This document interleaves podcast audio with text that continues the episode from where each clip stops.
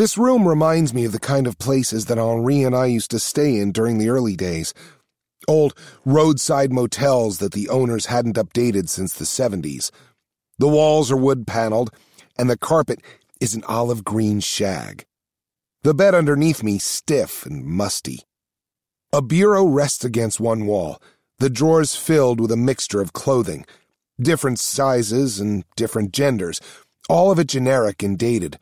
The room doesn't have a TV, but it does have a radio, with a clock that uses those old school paper numbers that flip around, every minute punctuated by a dry slap. 4:33 a.m. 4:34 a.m. 4:35 a.m.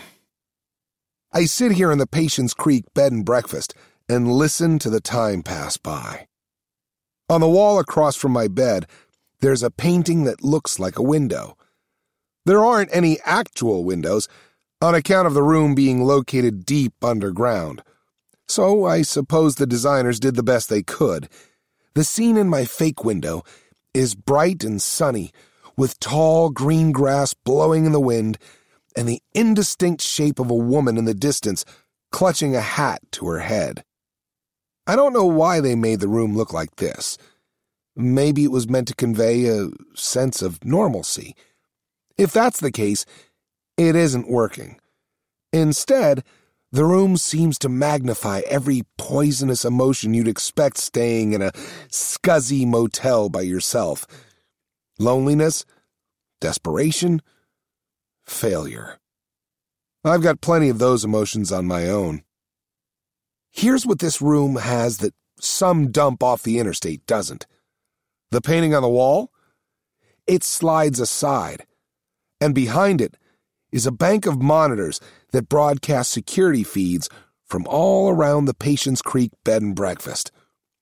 There's a camera pointed at the front door of the quaint cabin that sits above this sprawling underground facility. Another pointed at the serendipitously flat meadow with its hard packed soil and perfectly maintained grass that just happens to be the exact dimensions necessary to land a medium sized aircraft, and dozens of other feeds surveilling the property and what lies beneath. This place was built by some very paranoid people who were planning for a potential invasion, a doomsday scenario. They were expecting Russians, not Mogadorians. But even so, I guess their paranoia paid off. Beneath the unassuming bed and breakfast, located 25 miles south of Detroit, close to the shore of Lake Erie, are four subterranean levels so top secret they have been virtually forgotten. The Patience Creek facility was originally built by the CIA during the Cold War as a place for them to ride out a nuclear winter. It fell into disrepair over the last 25 years, and according to our hosts in the U.S. government, everyone who knew about it is either dead or retired, which means that no one leaked its existence to MogPro. Lucky for us, a general named Clarence Lawson came out of retirement when the warships appeared and remembered that this place was down here.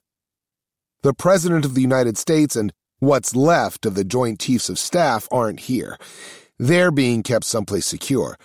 Probably someplace mobile. The location of which they aren't divulging even to us allied aliens. One of his handlers must have decided it wouldn't be safe for the president to be around us, so we're here with General Lawson, who reports only to him. In our conversation, the president told me he wanted to work together that we had his full support against Setrákus Ra. He said a lot of things, actually. The details are fuzzy in my memory. I was in shock when we spoke and not really listening. He seemed nice. Whatever. I just want to finish this. I've been awake since. Well, uh, I'm not exactly sure when. I know I should try to sleep, but every time I close my eyes, I see Sarah's face.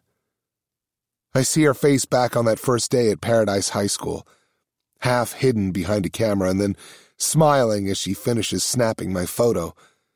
And then my imagination takes over, and I see that same beautiful face, pale and bloodied, lifeless.